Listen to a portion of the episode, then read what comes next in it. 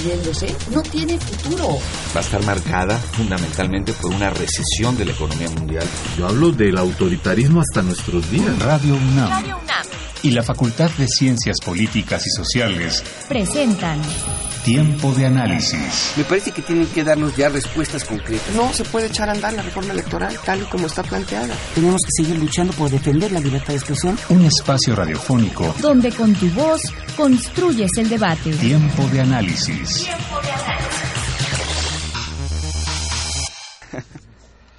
Buenas noches, les saluda Elías Lozada, esto es Tiempo de Análisis, programa radiofónico de la Facultad de Ciencias Políticas y Sociales. Estamos transmitiendo a través del 860 de amplitud modulada y vía internet en www.radionam.unam.mx. Nuestros teléfonos en cabina son el 55 36 89 89 y la sin costo 01800 505 26 88. Nuestras redes sociales son arroba tiempo de análisis. En Twitter estamos arroba tiempo de análisis y en la página de Facebook eh, de la Facultad de Ciencias Políticas y Sociales de la UNAM. Hoy hablaremos de la islamofobia y de la homofobia a propósito del atentado en, en, Orlando, Florida, donde hubo 50, 50, 49, 49 personas fallecidas hace dos semanas. Y, en el, aquí en, el, en cabina eh, del 860 de Radio UNAM tenemos a Luis de Pablo, politólogo del Colmex, y a Rafael Robles Gil, eh, estudiante de ciencia política, bueno, egresado de la Facultad de Ciencias Políticas y haciendo una, un doctorado en, en Qatar. Una maestría. Una maestría, perdón. Eh, bueno, buenas noches, Luis, buenas noches. Eh, Rafael, no sé si gustan presentarse también ustedes. Ah, hola, eh, bueno, pues muchas gracias por la invitación y muchas gracias a quienes nos, nos están escuchando. Efectivamente, me llamo Luis de Pablo, soy egresado del, del doctorado en Historia del Colegio de México y pues me interesan los temas que tienen que ver con la historia precisamente de la diversidad sexual y por lo tanto también de la homofobia. Gracias por la invitación. Eh, bueno, yo estoy, eh, soy de la Facultad de Ciencias Políticas, pero ya tengo un año estudiando en la Universidad Hamad bin Khalifa de Qatar en un programa de pensamiento islámico contemporáneo y eh, me he concentrado eh, en los últimos meses en temas de, que tienen que ver justo con islamofobia. De hecho, de ahí surge mi interés por el Islam, después del 11 de septiembre, de ver cómo los medios de comunicación se dedicaron a hacer un cuadro bastante sesgado de toda una parte de la civilización del mundo, que es los musulmanes, por lo menos una quinta parte del mundo que son musulmanes. De ahí que estamos trabajando el tema. Bueno, eh, pongamos el contexto eh, de lo que sucedió hace unas semanas en, en Orlando, la noche de, de, un sábado, donde em, hay un tiroteo premeditado de una sola persona y al final hay 49 fallecidos eh, en ese tiroteo. Sacudió al mundo porque, si bien no es el primer tiroteo en Estados Unidos, em, sacudió porque fue el que ha tenido más víctimas y porque en este caso eh, hubo dos vertientes. Una, em, adjudicándose eh, el atentado ISIS o el Estado Islámico en esta guerra que tiene contra el Occidente y contra eh, varios em, países en concreto. Y por otro lado, por primera vez, no sé, en el, vamos a poner el contexto, por primera vez eh, un atentado señalado directamente a un grupo minoritario eh, en Estados Unidos, en este caso eh, la, comunidad homosexual. No sé, Luis, si que, vamos primero con el contexto em, de la comunidad gay, de lo que ha sufrido la comunidad gay, no solo a lo mejor, en este caso fue Orlando, fue en Florida, pero en Estados Unidos.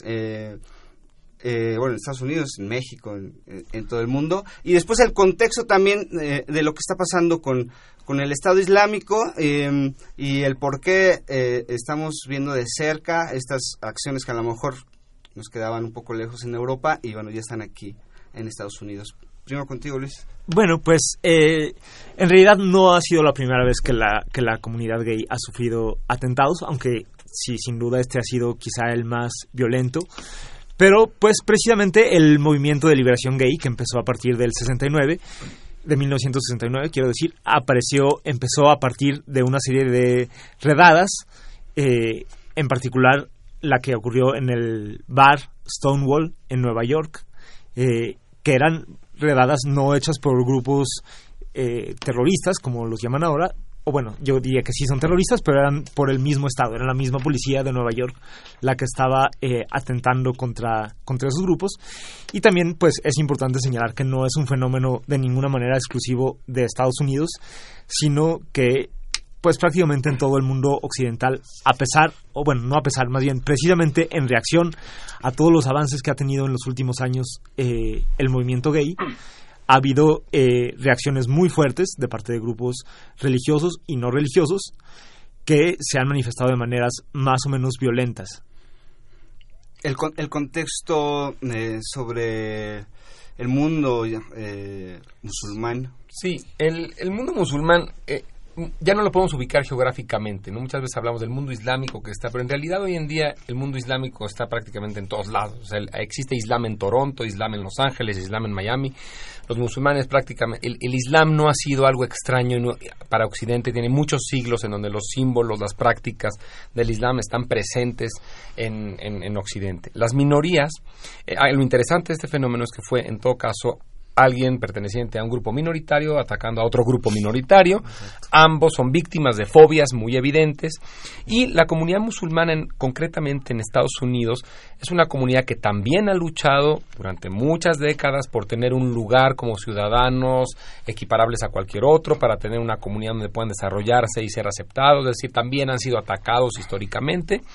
Y eh, lo interesante es cómo ahora, eh, en los años recientes, sobre todo después del 9-11, eh, las comunidades musulmanas en Occidente están empezando a ser atacadas porque como dice Luis, en el caso de la comunidad gay, al ver los avances de la comunidad gay que han ido ganando sus espacios en, la política, en la economía, en la sociedad, lo mismo ha ocurrido con las comunidades musulmanas, han, han, ido ganando mucho espacio y esto obviamente los grupos conservadores y neoconservadores lo ven como una amenaza real al statu quo y a la idea de lo que es ser americano independientemente de que la, de la, comunidad musulmana en Estados Unidos es de las comunidades musulmanas más liberales y que mejor se han sabido adaptar al, contexto de llegada y con valores de coexistencia y de tolerancia a la diversidad.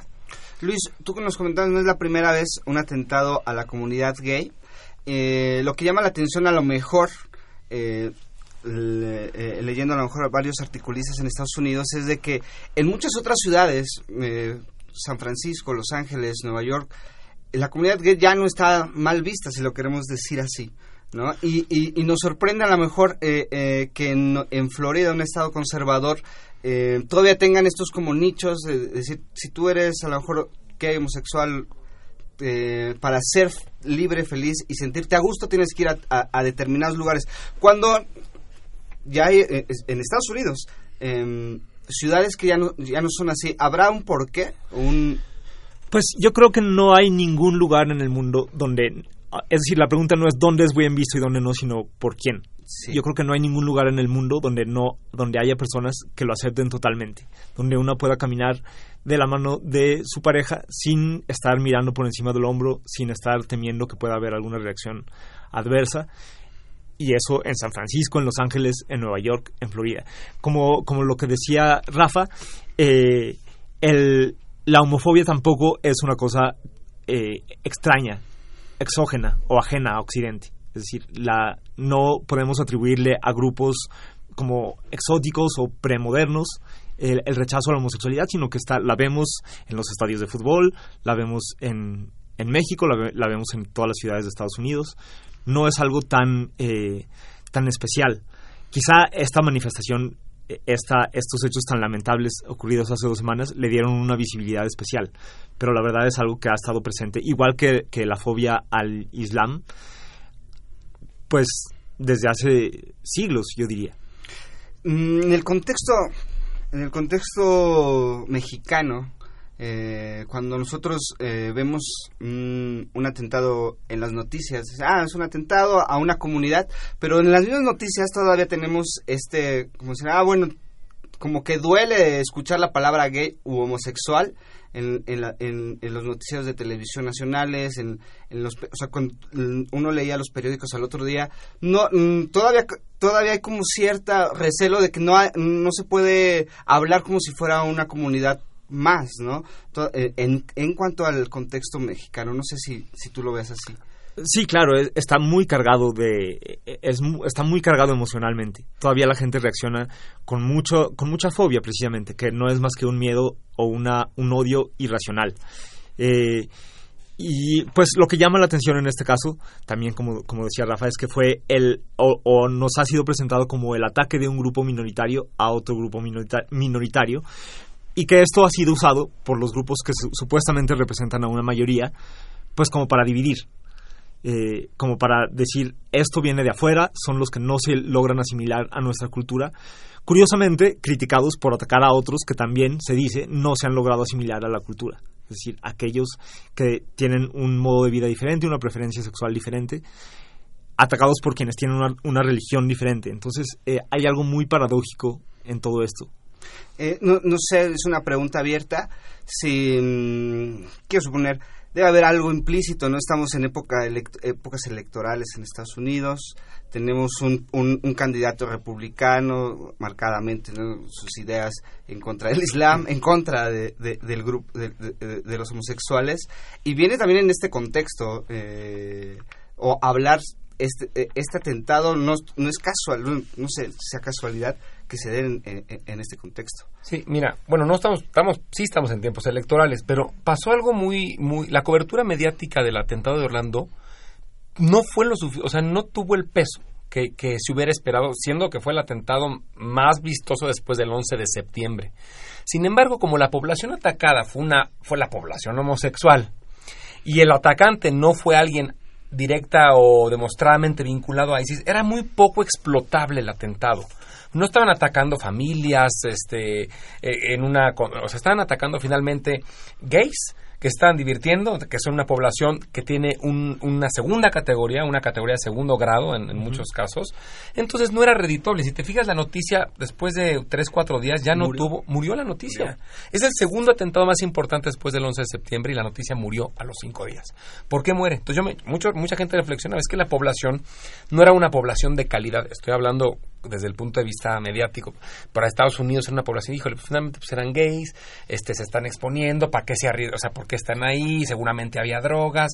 Y el atacante no estaba abiertamente vinculado, o, y- o sea, No, no se, demos- no se ha no, demostrado. no se ha demostrado, porque lo que pasa con el Estado Islámico es que también ya se convirtió en una marca. Claro. Entonces yo, yo, yo puedo agarrar ahorita, ir a la UNAM y a- hacer un atentado y decir que es el nombre de ISIS. También, también hay que tener esto en contexto y dimensionarlo. Se ha convertido en una marca en donde el Estado Islámico puede desde sus trincheras decir, "Mm, me conviene que esa atribución la, la confirmo o no la corroboro. ¿no? pero tampoco era muy redituable para, para el Estado Islámico. Entonces fue, un, fue un atentado bastante este, sui generis en ese sentido, pero que las comunidades tanto musulmana como de la diversidad sexual han, han este, hecho resonancia en sus propios centros de discusión para abrir nuevas discusiones. Sí, es, es a lo que me refería. Yo estuve muy atento a los noticieros, incluso eh, abrieron tanto en Televisa como en TV Azteca el domingo en la noche un especial dentro del- del- de las transmisiones de fútbol. Y dije, órale, o sea, como que le están entrando. Llegó el lunes y en la noche se, se platicó, fue como la, la, la noticia del fin de semana y llegó el martes y se acabó. ¿no? y yo dije, ah, caray. Y, y cuando yo revisé los, los obvio, lo- lo- los medios en Estados Unidos sí tenían, tenían más, tenían las historias y quiénes eran, si habían mexicanos, quiénes eran, eh, eran sus nombres o latinos, este, pero al cabo de una semana se olvidó, o sea, se, se, y hay- eh, se ve claramente, digo, no lo quiero juzgar así, pero a lo mejor, como tú lo dices, Rafa, es, hay una, hay una, hay una minoría eh, eh, eh, que no es a lo mejor las fa- de los favoritos en los grupos de, de- de poder, en los es. grupos mediáticos, y otra minoría igual, que, que, que no vende tanto porque afecta incluso, a, no sé si intereses propios en, en Estados Unidos, y se dejó. Así Es una noticia que se dejó. Y aún así, Donald Trump no desaprovechó la oportunidad. Sí. O sea, en cuanto se empezó a difundir la noticia, empezó a publicar en su cuenta de Twitter eh, cosas como, sí, eh, gracias a quienes me han felicitado, quienes me han dado la razón, diciendo que no puedo dejar entrar, que no debemos dejar entrar más árabes. Eh, si el presidente Obama no empieza a hablar de, eh, de terrorismo, si no menciona la palabra fundamentalismo islámico, tiene que renunciar inmediatamente. Esto me da la razón a todos los discursos cuando pues muy rápidamente se, se, vio que no, que no iba por ahí, que no era una cosa de, terrorismo organizado, que más bien fue el acto de un individuo con una fobia que no es eh, exclusiva ni propia de su comunidad, que no es exclusiva ni propia de su religión, sino que está muy extendida en el mundo occidental y, y no. Ah, sí, no, no, lo que quería comentar a, a partir de esto es que siendo que esta, estas dos minorías en Estados Unidos en las últimas décadas de pronto se han tenido que ver las caras en la calle luchando por, por, por derechos, por derechos de integración, por derechos de asimilación, por derechos, eh, de, por diversos derechos en la Unión Americana.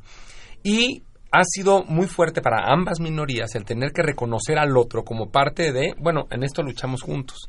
Y en este proceso que lleva ya unas tres décadas en, en la Unión Americana, eh, tanto los musulmanes como los la comunidad LGBT y QQ, todas estas eh, siglas, eh, se han empezado a reconocer, se han visto a los ojos y han empezado, han empezado a darle lugar a los otros porque coinciden en luchas. Y este coincidir en luchas ha hecho que ambas comunidades se abran unas a otras. Este es un fenómeno que pasa especialmente en Estados Unidos, tanto por las comunidades musulmanas como por las comunidades este, de la diversidad sexual. Y es algo que sí quería destacar, Sí, sí. porque esto ha hecho y ha fomentado valores de inclusión en ambas comunidades. Sí, y eso es lo que quería tocar. Eh, y regresando un poquito a mejor a los años 60 en Estados Unidos, en California, eh, poner el contexto de la lucha de los, de, los homosexuales. eh, eh, no sé si tengas a lo mejor eh, marchas que hayan históricas, eh, movimientos que hayan destacado y que poco a poco han, han sido como silenciados, pero también poco a poco han sido como han ido como evolucionando, ¿no? Al grado de, de- tener como no sé bastiones en, en lugares eh, tanto en Estados Unidos como en Europa. Pero cómo cómo ha sido la lucha de, de, esta, de esta minoría o de estas minorías, en este caso los homosexuales, contra los poderes hegemónicos, contra los poderes mediáticos que eh, pues hasta la fecha no, no son bien vistos. Pues mira, es una pregunta muy compleja porque no ha sido una lucha eh, unificada. Supongo que lo mismo que con otras minorías. Hay quienes quieren asimilarse lo más posible a como a la sociedad mayoritaria, quienes justo los que piden el derecho a formar una familia, a adoptar niños, a vestirse de manera eh, más normal, a ser incluidos en las iglesias, etcétera, y quienes por el contrario eh, reivindican la diferencia, reivindican lo que en, en la tradición de Estados Unidos se llama ser queer, es decir, ser raro, ser diferente, eh, lo que a- algunos llamarían ser promiscuo, no fundar, no establecerse en una familia eh, mono- monógama, eh, heteronormativa, eh, sino que eh, festejar la diferencia. Por ejemplo, eh, la- los, los transexuales tienen una, hombres y mujeres tienen una lucha particular y diferente. Y, y que también dentro de esa misma comunidad también ha- hay eh, distintas vertientes. Una que quiere festejar justamente la diferencia, en la parte como del performance, el espectáculo, las drag queens, mientras que otros quieren eh, ser lo más normal posible. eh, convertirse en hombres y mujeres lo menos llamativos y los más normales posibles. Entonces no podemos hablar de un solo movimiento de liberación, como supongo no se puede hablar de un solo movimiento de un solo movimiento negro, por ejemplo, o un solo movimiento islámico. Un movimiento de reivindicación islámica, es decir, los musulmanes en Estados Unidos son tan diversos como es la diversidad sexual en Estados Unidos.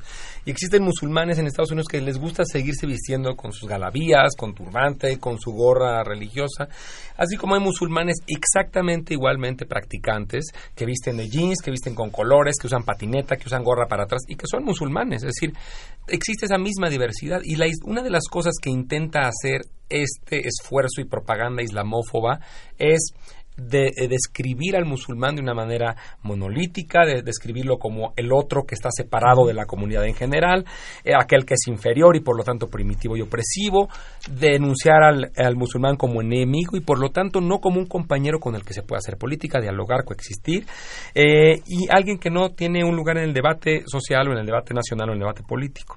Entonces, hay una normalización del discurso antimusulmán y algo yo creo que muy parecido pasa con, con la diversidad sexual y con la homofobia. La homofobia una de las cosas que intenta hacer es describir al típico este homosexual que como ya dijo Luis, Luis de Pablo, este es eh, promiscuo, este es festivo, etcétera.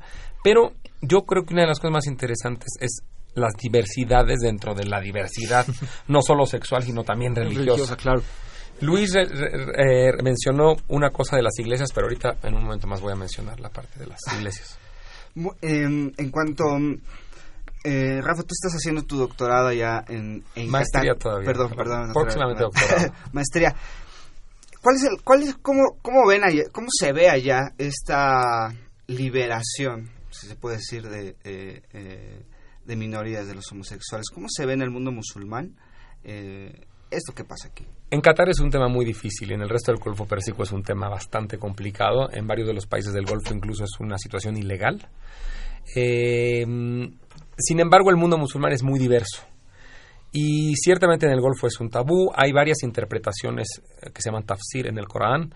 Y según la interpretación que se haga, hay la, más ortodoxa es definitivamente no se puede ser homosexual y musulmán al mismo tiempo. No existe esa posibilidad. Pero hay muchos países musulmanes, no en el Golfo Pérsico, pero por ejemplo en Indonesia, donde hay un gran movimiento religioso a favor de la diversidad sexual dentro del Islam. Esto obviamente tiene muy poca cobertura.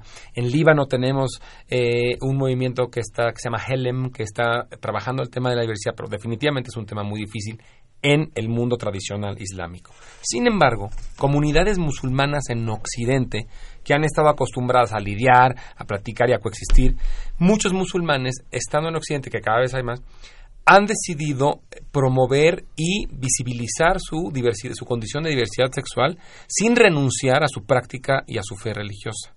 Esto es especialmente visible en Estados Unidos y en algunos países de Europa. El atentado de Orlando visibilizó a esta minoría de musulmanes homosexuales. Parecería un oxímoro, ¿no? Parecería una, una contradicción en sí misma, pero en todos lados existe todo tipo de cosas. Y cada vez hay más centros islámicos en Estados Unidos que se, que se fundan y se crean especialmente para la inclusión de musulmanes homosexuales. ¿Por qué traigo esto a colación? Porque una de las cosas positivas, entre comillas, de lo ocurrido en Orlando es la visibilización en Occidente de esta minoría de las minorías, que es musulmanes homosexuales, que están ahora reivindicándose, pidiendo su voz y Occidente está abriendo las puertas para esto. Pero sí, en Qatar es un tema que no, no se toca, es muy difícil. Las interpretaciones en esa región del mundo del Corán son un poco, eh, son muy, son cerradas al respecto. No, no hay, no son muy flexibles en el tema. Yo, quisiera señalar un poco desde el punto de vista histórico que no es algo tampoco tan raro en Occidente, que igual que en el mundo musulmán es muy diverso. Eh, ahora quizá alguien se puede escandalizar de que hay países donde todavía es ilegal la homosexualidad, pero si pensamos que hasta los 60 en Inglaterra era un delito, un delito no solo que, eh, hacerlo en, en, la vía pública o en algo así, sino en la intimidad de una, de una alcoba estaba penado con cárcel o con casación química. Y eso en Inglaterra, la reina de Occidente, del capitalismo liberal. Eh, así que, pues son, son eh, contingencias históricas, son construcciones culturales que van cambiando y van evolucionando y no son monolíticas. Eh, ni yo creo que ni en ni en el mundo musulmán ni en el mundo occidental a esta visualización como tú le llamabas Rafael después del atentado ¿qué puede, o sea, qué, qué es lo que podríamos esperar dentro de, en este caso, la Unión Americana? Ya después ahorita hablaremos del contexto de lo que pasa en México, de, de, lo que pasa en la Ciudad de México y lo que pasa en otros, o lo que no pasa en otros estados. Pero en cuanto a la Unión Americana, ¿qué podríamos esperar? Eh, no sé, un, un movimiento que se unifique, estamos hablando de que a lo mejor hay varios movimientos, este, no es uno solo, o o a lo mejor pasa desapercibido, la agenda mediática no los, no los pone eh, eh, eh, enfrente de lo que a lo mejor se podría hablar, de lo que se podría este, cubrir, hablando sobre el periodismo, hablando sobre los medios, la televisión, la radio. ¿qué, ¿Qué podríamos esperar? Pues mira, yo no sé, yo te digo, soy historiador, miro al pasado y no me gusta hacer predicciones hacia el futuro. Lo que sí veo es que, pues, como tú dijiste, es una coyuntura electoral. Yo creo que ambos partidos van a tratar de sacarle el provecho. Eh, a mí me parecería absolutamente racional y obvio que eh, el tema del control de armas, por ejemplo, subiera al, al, al, primer nivel de debate. Y sin embargo, eh, pues hay quienes, quienes no lo hacen así. Al contrario, creo que hay grupos homofóbicos, como lo vimos en México, pero también en Estados Unidos, que se atrevieron a, a ser más vocales a, gritar más fuerte contra los grupos homosexuales y a culparlos a ellos de la tragedia, como hay grupos islamófobos eh, que también, eh, como el propio Trump, que está diciendo, ya ven, se los dijimos, no hay que dejar entrar a esta gente a nuestro país porque son intolerantes, porque no aceptan a nuestras... Curioso, ¿no? Que Trump diga que Trump los acuse de intolerancia, pero así es. Y hay grupos importantes dentro de la sociedad eh, americana que, pues yo creo que lo ven hasta con cierta aceptación, ¿no? Así como dos, un malo que mata a otro malo, pues está bien. Todos salimos ganando. Yo, sí, hacia el futuro yo lo veo bastante complicado. En el caso concreto de, de, las comunidades musulmanas en Estados Unidos, la, islamofobia se ha convertido en una industria, y aquí quiero ser muy puntual. Eh, la Universidad de California en Berkeley acaba de publicar un, un, un, estudio eh, sobre la cantidad de millones, cientos de millones de dólares que se invierten anualmente o que se han invertido desde, desde el 2009 hacia acá para alimentar el odio y para alimentar el rechazo a las comunidades musulmanas en Estados Unidos. Identificó hasta 74 grupos que alimentan la maquinaria de la islamofobia. Ya antes, años atrás, en el 2011, Nathan Lin, en su libro de la industria de la, de la islamofobia, explica cómo es una red súper eh, nítida y súper clara de blogueros, grupos sionistas del lobby, grupos evangélicos, así grupos ultraconservadores, grupos republicanos, que incluso pagan, o sea, pagan dinero a gente que bloguea y que, y que denosta al Islam y que se encarga de dar una imagen negativa. Grupos como el David Horowitz Freedom Center, el Middle East Forum, el Jihad Watch, el Act for America, todos estos grupos que trabajan de manera coordinada para crear una imagen negativa del, del, del Islam. Y varios de estos eh, actores son hoy, hoy, en día los dos más importantes asesores en materia de política exterior de Donald Trump. forman parte de Act for America y forman parte de estos grupos que crean, que crean este, una base de datos que se llama The Thin Blue Line Project el proyecto de la delgada línea azul, que es una base de datos encriptada que tiene información detallada de todas las comunidades musulmanas en Estados Unidos que viven donde hacen para supuestamente prever cualquier ataque terrorista local. O sea, están verdaderamente obsesionados con esto y esto deja dinero. Esto se está convirtiendo en una cosa que deja dinero. Hay varias, hay este varias propuestas de ley anti-islam que en 10 estados de Estados Unidos se han convertido ya en ley. ¿no? Diez, o sea, estamos viviendo una especie de pre-apartheid, aunque parezca extraño. O sea, la gente creería que estas sociedades como las de Estados Unidos o Europa están viviendo una liberación de manera progresiva, teleológica, y no es cierto. Lo que estamos viendo, vean, estado, vean Gran Bretaña con su Brexit, después del Brexit, que está viendo? Ataques, ataques brutales a las minorías, o sea, está regresando una, un, unos nacionalismos y unos chauvinismos, y podríamos llegar a, a, a momentos muy, muy delicados, incluso en Estados Unidos. Vamos a ir a una pausa, pero antes quisiera citar eh, lo que Paul Krugman, eh, un, economista eh, del New York Times y, también premio Nobel de, de, de, Economía, citó hace unos unos 3, 4 meses y decía, ¿qué tan cerca está Donald Trump de llegar a la, a la Casa Blanca? Y, y, ponía como la hoja de ruta, todavía no era el candidato oficial republicano. Y dice, bueno, cuando, cuando llegue ya, estemos a unos meses, semanas, como, y él esté como candidato, estamos a un atentado a un atentado terrorista o, o, a un escándalo este viral mundial para que llegue otra vez esta cultura del, ter del terror, del miedo y, y, Donald Trump se pueda, pueda estar así. A veces lo hace todavía a principios de año decíamos, no, como Trump está loco, ni siquiera va a ganar una candidatura. Bueno, estamos muy cerca de que un tipo como Donald Trump pueda llegar a la Casa Blanca con atentados así, ¿no? Con accidentes, con, con fenómenos sociales eh, de esta... Bueno, de... en España, ¿quién ganó por el 11M? Este fue Zapatero, sí, eh, ¿no?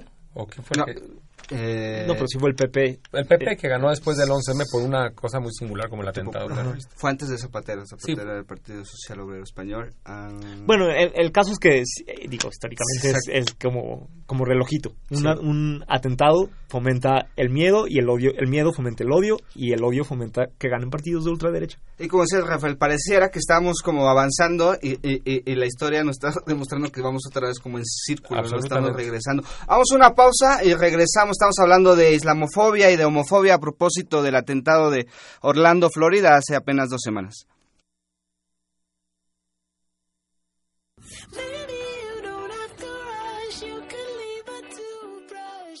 Bueno, unos días de que la población de la Gran Bretaña tomó la decisión de salir de la Unión Europea, todavía no queda claro cómo se va a seguir este procedimiento. Hay una población muy dividida. Por un lado, los escoceses que están empujando por un nuevo referéndum independentista. En Irlanda del Norte, el Sinn Féin, que es el partido de los católicos, está buscando recomponer la situación política, el acuerdo que tienen en esta región. Y por otro lado, pues también en el Partido Laborista hubo varias deserciones, varias renuncias también en, la dirigencia del partido. Entonces, no queda claro cómo se va a recomponer poner, digamos, la vida política en la Gran Bretaña. Ya Cameron presentó su renuncia. Y por otro lado, la Unión Europea tiene que valorar, esperar a que los británicos empiecen lo que es el procedimiento para dejar la Unión Europea, que es un procedimiento que tarda alrededor de dos años. Y bueno, ver cuál va a ser el estatus final, que es una cosa que no está claro, porque de alguna manera es lógico que los acuerdos comerciales principales se van a mantener, los acuerdos de libre comercio, los acuerdos bancarios, los acuerdos financieros, y sobre todo es difícil que en la lógica del capital que, se, que la Gran Bretaña vaya a tomar,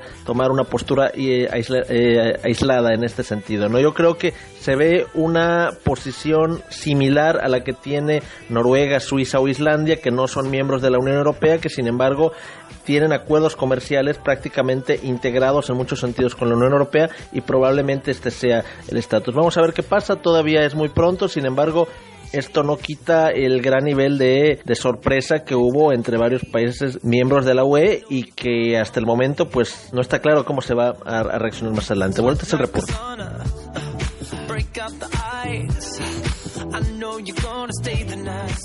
Estamos de regreso en tiempos de, en tiempo de análisis. El tema de hoy, homofobia e islamofobia, eh, a propósito de los atentados eh, al bar gay en Orlando, Florida, hace dos semanas. Nos quedamos con el contexto que podría haber, eh, eh, este contexto de elecciones en Estados Unidos, que el próximo eh, primer martes de noviembre se, se elige presidente, sale em, Obama después de dos mandatos y tenemos una figura como Donald Trump eh, ya muy conocida por los mexicanos, que podría estar muy cerca de, llegar a, la Casa Blanca y que el Partido Republicano llegue una vez más a la Casa Blanca. Parece, parecía que sí estamos regresando a los 80, ¿no? con los republicanos en el poder, con Inglaterra aislándose este, económica y políticamente de, Europa. Nos quedamos con eh, eh, esta... Em, yo te, decía, Rafael, que me... Mm, me había sorprendido la industria que genera la islamofobia. Eh, esto de, el capital o el mercado, el sistema aprovecha cualquier coyuntura para llegar, ¿no? Sí, tú comentabas sobre este mercado, eh, los pink dollars, que este mercado que es muy fuerte, demasiado fuerte, diría yo, la industria eh, dirigida hacia, hacia la comunidad homosexual, pero también está la otra industria, que es como una contraparte. Sí, yo creo que la homofobia en sí mismo no genera mucho dinero, que digamos. Lo que sí genera mucho dinero es el machismo y el sexismo, es decir, toda la publicidad, desde eh, lavadoras, detergentes, desodorantes, cerveza, tecate, lo que ustedes quieran. Eh, son formas de reforzar la masculinidad tradicional. Eh, los partidos de fútbol en los que se grita puto, este, todo esto genera mucho dinero. quizá no los grupos de odio radicales, como en el caso del Islam, porque además no se necesita ser muy radical para odiar a los homosexuales. Eso es eh, quizá algo, eh, al menos en Estados Unidos, diferente. Una familia cristiana, no sé, evangélica o católica, eh, puede considerar el odio a los homosexuales algo pues completamente decente, cristiano, normal. normal. Y mientras que bueno, también actualmente gracias al discurso de odio que creo que me temo, desafortunadamente se está normalizando, también se está viendo a los musulmanes como enemigos potenciales de, de la familia, de la, del Estado burgués, del estado, de, la nación de América. Este, Sí, no, eh, completamente, completamente de acuerdo con lo, con lo que, con lo que dice Luis. Eh, lo que es un hecho es que sí, la, islamofobia genera eh, mucho, es muy redituable económicamente y hay mucho dinero puesto para que esto, para que esto siga ocurriendo, ¿no? Para evitar la normalización del, del Islam. Por ejemplo, un legado que, que Mohamed Ali ya había este, consolidado en Estados Unidos, esta normalización de poder ser al mismo tiempo un excelente musulmán y un excelente ciudadano americano. Y aquí es donde viene el debate, que esto le preocupa mucho a los conservadores, que el argumento de ellos en Estados Unidos es que los musulmanes nunca van a poder hacer, nunca van a poder ser ciudadanos leales a la nación americana, que siempre van a, a poner por delante su condición religiosa o su condición como musulmanes y que van a hacerle más leal, no sé a quiénes piensan ellos, a Arabia Saudita o a qué país, porque no existe ningún país que represente al Islam. Y, y les preocupa todas estas identidades nuevas, que son las identidades guionadas o hyphenated identities, ¿no? Por ejemplo, ser musulmán americano o americano musulmán. ¿Qué pongo primero? Y por ejemplo, en Francia, que es uno de los eh, países islamófobos por excelencia, sobre todo en los, en los últimos años, aún ahí las comunidades musulmanas suelen poner primero su identidad nacional antes que su identidad religiosa. Y, suelen decir que ellos primero son franceses y después su, religión es el Islam. Sin embargo, preocupa mucho esta situación. Se, cree que los musulmanes, por ser musulmanes, nunca van a ser, este, nunca van a ser eh, unos ciudadanos, digamos, completamente leales a la nación pero entonces que estamos en un estado cristiano. Es lo que yo, me pregunto como, si, ahora o sea por qué, por qué la condición religiosa tiene que ser genera tantas ansiedades en Occidente los musulmanes o sea por qué un católico un testigo de Jehová un judío o sea es una religión, es una es una es un apellido, es una característica más como tú ser Sagitario y yo ser, ¿no? Pues es una característica más, no me hace ni más ni menos ciudadano, ni más ni menos comprometido con una serie de valores y ya están comprobadamente integrados en estas sociedades. Sin embargo, de verdad, el, el tema de Donald Trump sí es preocupante porque son son comunidades que están eh, integradas y que forman parte de esta sociedad desde hace mucho tiempo. Y yo no sé, con la llegada de un, de un personaje como estos al poder, ¿qué va a pasar? O sea, verdaderamente se van a incrementar las tensiones, lo que ya está pasando en Inglaterra ahorita después del Brexit. o sea, están regresando los ataques muy fuertes a las comunidades minoritarias. En, Y lo mismo puede pasar con las comunidades de la diversidad sexual. O sea, ni siquiera la Ciudad de México, creo que Brad fue el que dijo que, que es gay friend, y esto no es cierto. O sea, digo, si vas a la zona rosa, a lo mejor sí, pero no es cierto que hay que ya esto es un problema superado y que ya las personas de la diversidad sexual pueden libremente ir por la calle. No es cierto, o sea, y puede ser cada vez peor todavía. Es decir, son problemas que pueden regresar de manera exponencial. Em, es a lo que yo quería eh, regresar después de la pausa. El contexto con México. ¿Cómo eh, podemos aterrizar esto eh, al contexto de México? Digo, como lo mencionaban, una ciudad de México que acepta o ya tiene eh, por bien visto, no sé si bien visto, pero no hay tanto problema si tú vives con tu pareja gay, te puedes hasta casar con tu pareja gay. De hecho, la Ciudad de México fue como de las primeras ciudades en América Latina en, en hacerlo. ¿Cuál es el contexto de estas homofobias, islamofobias aquí en la Ciudad de México o en México? Pues es todavía no hay que cantar victoria. Yo no sería tan optimista como tú. Yo más bien estoy eh, de acuerdo a lo que dice Rafael. Todavía eh, la homofobia es el sentimiento predominante. Eh, y es curioso que tiene una historia medio paralela la islamofobia con la, con la homofobia desde, la, desde tiempos de la conquista, es decir, en el mundo hispánico del siglo XVI, un poco asociaban a la sodomía, es decir, a las relaciones de personas con, del mismo sexo, con los moriscos y los moros. Ahí sí había un enemigo, un otro, ajeno a Europa, ajeno al mundo cristiano, ahí sí estaba unificado políticamente, que era básicamente el imperio otomano, y dudaban que los moriscos justo tuvieran lealtad al rey de España o al, al sultán. Del Imperio Otomano. Pero además usaban el, discurso, yo no sé si llamarlo homofóbico todavía porque no existía el sujeto homosexual moderno como lo conocemos hoy en día, pero sí los acusaban entre muchas otras cosas de eh, por ejemplo, en los baños de prácticas sexuales eh, contra natura y aberrantes, igual que a los indios americanos, por ejemplo. Es decir, es algo que es muy fácil marcar como el otro, eh, el malo, el que no soy yo, el que no es español en ese caso, el que no es mexicano en este caso, tanto que al portero de la nunca al portero de la misma selección es el puto, ¿no? es, el, es el portero extranjero. Este, y lo mismo un poco pasa con el Islam. Es fácil ubicar el mal en el que está afuera en el otro. Si es una sociedad eh, confesional, está es, de afuera, como si la sociedad americana no fuera tremendamente religiosa, eh, tremendamente puritana y tremendamente intolerante con la, con, con la diversidad eh, no solo sexual, sino con todo tipo de conductas que se salen de la norma, digamos, burguesa, cristiana, normal los principales ataques a la comunidad homosexual han sido inspirados en doctrinas principalmente católicas y cristianas, no, no musulmanas. O sea, eso sí hay que dejarlo muy claro. Yo creo que lo, el punto común aquí en, en las dos fobias y aterrizando en el caso mexicano es que en ambos casos lo que inspira la homofobia y la islamofobia es una profunda y desesperante ignorancia. Ese es el problema. O sea, ¿a, qué le tienes miedo? A lo que no conoces. Ya lo decía Elías Canetti, su primera frase del libro este de Masa y Poder dice, nada teme más el hombre que ser tocado por algo desconocido. Y es eso, o sea que eso, la fobia es un miedo irracional, infundado, algo que no se conoce.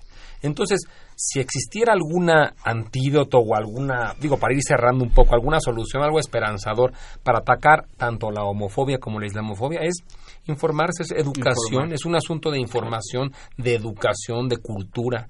¿sí? Porque cuando tú sabes en qué consiste y realmente qué motiva a una persona que le gusta el mismo vas a tener una, actitud completamente diferente.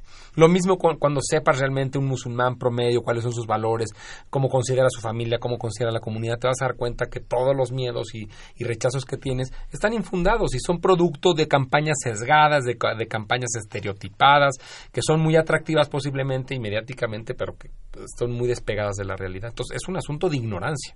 De ignorancia que, eh, digo, en el, en el caso, en el contexto mexicano, eh, podemos contrarrestar con la información y con la información desde los medios. ¿no? O sea, los medios, eh, en este caso somos un medio público, pero yo trabajo también en un medio privado eh, y todos los colegas estamos como convencidos, bueno, no todos los colegas, pero la mayoría sí tenemos de que tenemos una responsabilidad de decirle las cosas por su nombre, ¿no? Y que no eh, enseñar a lo mejor desde la imagen, desde el, desde eh, el promocional en radio, de que una persona homosexual es normal, a, cualquier otra persona. O sea, no, tiene por qué tener esta exclusión, ¿no? Sí tenemos todavía mucho arraigo el, el, el, pueblo mexicano al conservadurismo católico, ¿no? A, a, que no, mi abuelo jamás o mi abuela jamás hubiera permitido un sobrino gay en la familia. A lo mejor las nuevas generaciones en las ciudades grandes en, comparación a lo mejor a la provincia sí aceptan más esto y se puede ver de que a lo mejor tú ves en, el camión y una, una pareja de chicos o de chicas agarrados de la mano que hace a lo mejor 15, 20, 30 años todavía era este impensable, no no se veía hoy creo que un poquito, un poquito eh, eh, vamos ahí ganando, no lo sé. Pues sí, yo creo que sí. Yo estoy de acuerdo que la, eh, digamos que el antídoto a las fobias es la información y la mejor manera de informar es la presencia continua. Es decir, yo creo que, por ejemplo, el hecho de que existan comunidades islámicas en los países occidentales ayuda a que la gente común los vea, sepan que es su vecino y cómo se comporta y que no es. un loco eh, fundamentalista, extremista, que, o, que no se come a los niños, ya sea que sea gay o musulmán. Eh, pero bueno, lo cierto es que eso también posibilita la violencia. Es decir, así que es un, es un asunto delicado. De todas maneras, creo que sí, los medios tienen una gran responsabilidad de visibilizar el tema, de no, de no entrarle al juego de la homofobia. Y más que los medios, la educación. O sea, eso fue una de las reformas eh, que el pasado 17 de mayo propuso Peña Nieto, a la que no se le dio tanta, quizá tanta publicidad como a la del matrimonio igualitario, por ejemplo, pero que yo creo que es fundamental. Es decir, si se incluye una educación sexual mucho más completa y tolerante desde el nivel primaria, que también si se hace es de lo primero que van a protestar los grupos eh, conservadores y, y pro vida y pro de hecho ya están protestando pero yo creo que ahí está el principio de, de, una solución. Sí, que en quinto de primaria, que es cuando te enseñan este, estas, las primeras clases a lo mejor que uno tiene en México de educación sexual, venga también como esta, esta información y decir, bueno, existe esto, ¿no? Y es normal, o sea, no es, eh, a lo mejor en tu casa, a lo mejor, pero el, la, educación laica, eh, pues existe eso, ¿no? Sí, no, este, eso tiene que ser un asunto que, o sea, lo que no se puede hacer es renunciar al espacio público o al espacio visible. O sea, que el, que, el miedo infundado de estas comunidades, o sea, es como decir, ¿sabes qué? Al, día, al siguiente fin de semana, ni modo que ya no vayamos al antro, ¿no? Mucha gente tenía miedo de ya no ir al desfile. Sí, muchísima, este, muchísima. Y lo que yo vi que estaban promoviendo, no, no, lo que lo último que podemos hacer es renunciar a eso. Es como las comunidades musulmanas en Occidente. ¿Por qué me voy a quitar el velo? O sea, porque eso, eso sería renunciar a una cosa que para mí es importante y es identidad. ¿Por qué voy a renunciar a mi... No hay que ser musulmán, la, ya no reza cinco veces, solo reza una. No. ¿Por qué voy a renunciar? O sea, eso es lo que no se tiene que hacer. Me van a ver feo, me pueden atacar porque estoy dejando de ser lo que soy. No. Tanto personas de la diversidad como personas de diversidad religiosa, yo creo que lo último que se tiene que hacer para preservar la identidad a la que uno no está dispuesto a renunciar es renunciar a la visibilidad, renunciar a ese espacio público, renunciar al reconocimiento público. Eso sería el peor error que se pudiera. O sea, es decir, Totalmente. seguir el miedo. ¿Y cómo, cómo estamos aquí en México en cuanto a, a la cultura o el miedo o, o el, el trato con el Islam? Eh, la comunidad musulmana es muy pequeña en México. Hay varios grupos, hay diversos grupos, incluso hay grupos sunnis, grupos shia, grupos sufis, pero la comunidad no es de más de 4 o 5 mil personas en toda la República Mexicana, que si lo ves en un país de más de 100 millones de habitantes, porcentualmente es mínimo y muchos son extranjeros. Sin embargo, está, está creciendo lentamente, está creciendo, hay varios centros, se, se difunde bien, pero sí hay, hay una gran ignorancia. O sea, aquí la gente sigue pensando en el calimán y en, en estas cosas, ¿no? O sea, la gente de repente ve a alguien que sale de hacer yoga con un turbante y ya cree que es musulmán. O sea, ya la islamofobia también ataca a no musulmanes. O sea, cualquiera que parezca musulmán, alguien con barba, barba larga. El turco, el árabe, ¿no? Yo mismo que a veces traigo algunos elementos. así. Luego, luego el terrorista. y no, mi- Te bromea, incluso mi familia, mi- mi- hasta mi familia. ¿no? El Trae- chico bomba. el chico- no traes una bomba ahí entre tus maletas así ay, ¿cómo te explico? Que justo me fui a estudiar hasta allá Sí, para, claro. para que esto no pasara y Sí, pasa para- hasta en los mejores hogares.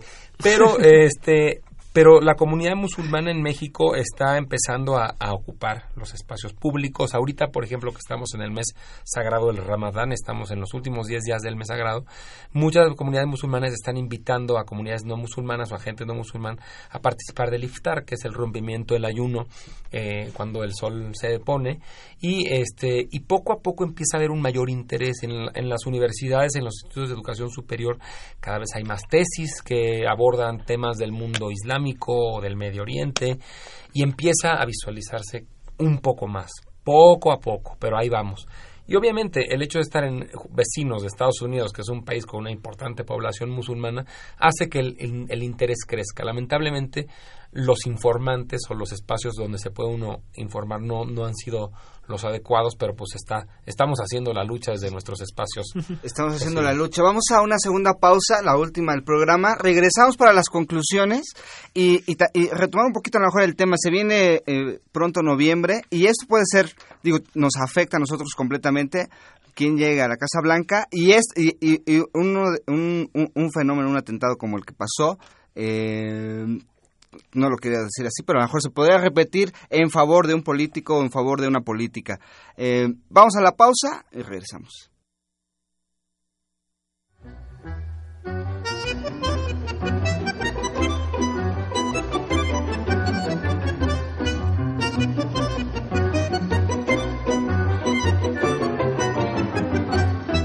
En el librero. México y Japón, socios estratégicos en el Acuerdo para el Fortalecimiento de la Asociación Económica. Es un libro coordinado por Carlos Uscanga, el cual presenta un análisis específico desde la perspectiva de la academia, de las principales y más representativas tendencias en el comercio, inversión y cooperación en el marco de la Asociación Económica. A 10 años de la firma del acuerdo para el fortalecimiento de la Asociación Económica entre México y Japón, se permite hacer tanto una valoración integral de los resultados como de sus áreas de oportunidad que han derivado, sin lugar a duda, a ambos países a fortalecer sus relaciones comerciales, de inversión y de cooperación. En efecto, este mecanismo comercial de una nueva generación fue el resultado de 18 meses de negociaciones que concluyeron el 17 de septiembre de 2004, mismo que entró en rigor el 1 de abril de 2005. En muchos sentidos, la asociación económica ha permitido visualizar de manera más clara a la región dentro de las estrategias de negocios de los empresarios mexicanos, pero al mismo tiempo ha reflejado también la insuficiencia y baja competitividad de los productos mexicanos para la penetración al demandante mercado japonés, lo cual implica, indudablemente, importantes retos para la política comercial de México. En el presente libro, el lector encontrará un diagnóstico integral y sectorial de este mecanismo de comercio bilateral, después de una década de su formalización. El lector encontrará un diagnóstico integral y sectorial de ese mecanismo de comercio bilateral después de una década de su formalización. En el librero. Estamos de regreso en tiempo de análisis. Estamos hablando de islamofobia y homofobia a propósito de los atentados en Orlando, Florida, hace tres semanas. Hace tres semanas. Y nos quedan diez minutitos para las conclusiones, para hablar un poquito también de lo que se puede avecinar eh, eh, en cuanto a las minorías. En este caso, eh, para, para las votaciones en Estados Unidos del próximo noviembre. Pero las conclusiones de este atentado, que fue lo que empezamos hablando, y cómo ¿Cómo podemos em, eh, situar esta, esta situación? ¿Se va a agravar? ¿Se va a mantener? ¿Tenemos eh, esperanza de que vaya mermando? Yo soy más pesimista y creo que puede mejorar en el mediano o en el largo plazo, no en el corto. En el corto yo creo que se va a agravar. Yo creo que, que, que el neoconservadurismo está creciendo tanto en Europa como en Norteamérica de manera muy clara que los resultados electorales próximamente en Francia, en Inglaterra, en Estados Unidos eh, son negativos para quienes piensan de manera progresista, es decir, para las minorías, para los migrantes, para los musulmanes, para los homosexuales. Sin embargo, la parte esperanzadora es que yo creo y he visto históricamente así sucedido. En el caso de las comunidades musulmanas ellas en, en, muchos casos y en muchos contextos han vivido bajo presión y han vivido en condiciones de minorías absolutas bajo distintos imperios y han, y han tenido una capacidad de resiliencia muy importante. Yo a eso le apuesto. Yo creo que la mejor manera en que las comunidades musulmanas pueden defenderse o reaccionar es seguir siendo excelentes musulmanes y demostrar ante su práctica cotidiana que independientemente del contexto ellos no van a renunciar a la sociedad en la que están integrados y van a enfrentar cualquier cualquier digamos adversidad de una manera inteligente como lo han hecho históricamente. O sea, son comunidades que no no siempre han estado en condición mayoritaria y que han demostrado en otras circunstancias históricas una excelente capacidad de resiliencia y de sobreponerse a adversidades del sistema. ¿No? En ese sentido creo que sería mi primera conclusión en el caso de, Estados Unidos. Luis. Pues sí, yo creo que el, en el caso de, los, de la homofobia y de los homosexuales quizá no es tan negro el panorama, aunque no por las mejores razones, quizá porque la, la industria... Eh, porque los gays son muy buenos consumidores, ¿no? Este, gastan mucho dinero, eh, eh, ahorran mucho dinero y luego viajan mucho, se visten muy bien, etcétera. Y eso favorece eh, un poco la, lógica pues del capitalismo consumista exactamente. Entonces eh, pero de todas maneras eh, lo que estamos viendo en México es que hay una muy fuerte resistencia contra las reformas propuestas. Es decir esas cosas no cambian de la noche a la mañana. Yo sí veo una tendencia muy a largo plazo favorable. Em, decididamente hemos avanzado mucho los últimos 20 años, los últimos 10 años y el último año en particular ha sido muy bueno para los derechos eh, de los homosexuales en México y en casi todos los países del mundo. Eh, pero esos mismos derechos han levantado ámpula, han eh, provocado una ola, como decía Rafa, una reacción conservadora muy fuerte. Y yo no sé, yo no estaría muy seguro de si esa, esa ola va a ser más fuerte que eh, logre echar para atrás algunos de los derechos que se han, que se han concebido a los, a los grupos de diversidad sexual. Eh, confío en que no, porque el, digo, los homosexuales no solo han sido a veces eh, minoría, sino lo han sido siempre. Es decir, no ha habido nunca un Estado abiertamente homosexual, a diferencia de, de lo que pasa con el Islam. Eh, y bueno, eso no quiere decir que no, no pueden desaparecer. Sí, no podemos desaparecer. sí, claro, claro. Eh, eh, y yo quería retomar lo que estás diciendo. Vamos más o menos en la Ciudad de México, ¿no? Y somos pioneros en Latinoamérica en algunas, en algunas políticas en cuanto a, los matrimonios con, con, personas del mismo sexo, en cuanto a la adopción, que también es un tema que ahorita se está eh, ha regresado, ya había estado en la agenda, ¿no? Y que poco a poco ya no ha sido tan callado. Yo me acuerdo hace 10 años, ya en los medios era, era algo que todavía no, todavía no se veía en los medios, ¿no? Ya ahorita ya es, ya es más normal, no, no, pasa nada en cuanto a las redacciones. Todavía alguien levanta el teléfono y dice, oye, de eso no puedes hablar. Pero, em, ¿qué le faltaría a la Ciudad de México? Si vamos si vamos a ponerlo como por puntitos y, que, y si están estos grupos de provida, ¿no? y, eh, los panistas de aquí, de aquí al lado. Eh, pero ¿cuáles son todavía esos puntitos que podríamos señalar por lo menos? Pues puntitos eh, hacia el gobierno. son relativamente pocos. La verdad es que ya se han dado muchos, muchos derechos, eh, salvo en el campo de la educación, como decía antes, y de la protección, es decir, de garantizar que uno pueda ir a un antro a ligar y sentirse seguro, ir a la marcha y sentirse seguro, eh, cosa que en esta marcha, afortunadamente, la marcha del, del sábado, Sábado. pasado no ocurrió nada, no hubo incidentes que lamentar, pero sí hubo mucho miedo y hubo mucha gente que no se atrevió a ir por temor a, a que hubiera represalias. Y no tanto por, no solo por lo de Orlando, sino porque hay en las redes sociales, por ejemplo, muchísimos eh, hashtags, muchísimas cuentas que se están dedicando al, a difundir el odio y la intolerancia. Y a- al- en algunos casos eh, con frases verdaderamente violentas, no solo de violencia verbal, o, sino de violencia real. Es decir, un hashtag como matar gays no es delito. Sí, sí, algo muy grave. A mí me tocó estar cerca de, de Reforma y me dijo, no te acerques porque está la está la marcha. Y yo dije, sí, sí, por eso yo voy yo voy cerca y no tengo no pasa nada. Dice, no, no, es que a lo mejor no te acuerdas que hace una semana o dos semanas había tanquetas eh, en, eh, cerca de, de Bellas Artes. Y así, no, no, no, no tiene nada que nada que ver una cosa con otra, quisiera pensar.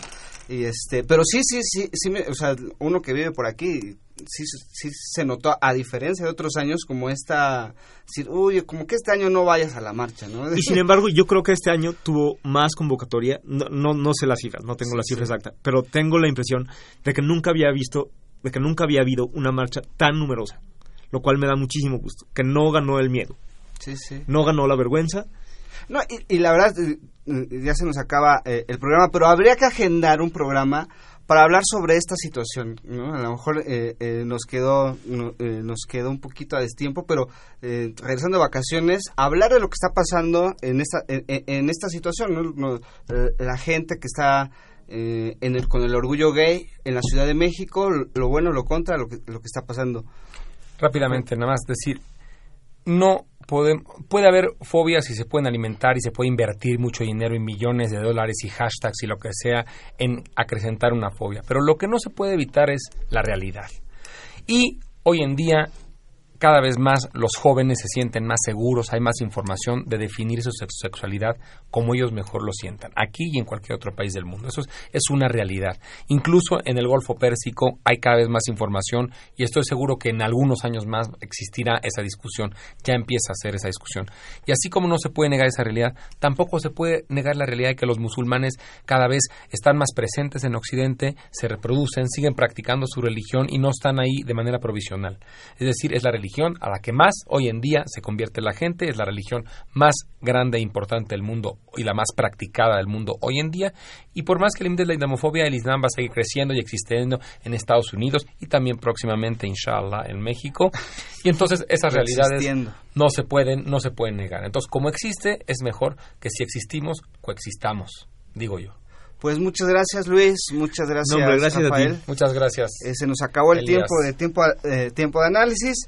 Eh, gracias por sintonizarnos. Les recordamos que el próximo miércoles estaremos hablando de los derechos de, la- de las mujeres. eh, programa conducido por Miguel Tajobase. Síganos en Twitter en arroba tiempo de análisis y denle like a la página de Facebook de la Facultad de Ciencias Políticas y Sociales. En la cabina y operación estuvo don Humberto Sánchez Castrejón. Este programa es producido por la Coordinación de Extensión Universitaria de la Facultad de Ciencias Políticas y Sociales, dirigida por Luciano Mendoza, coordinación de producción Claudia Loredo, que le mandamos un saludo anda en la playa, asistente de producción Carlos Correa, en la producción de cápsulas y montaje Guillermo López Pineda, Tania Monreal y Carla Ramos, en continuidad Tania Nicanor. Se despide de ustedes Elías Lozada, muy buenas noches y hasta el próximo miércoles. Esto fue Tiempo de Análisis. Una coproducción de Radio UNAM y la Coordinación de Extensión Universitaria de la Facultad de Ciencias Políticas y Sociales.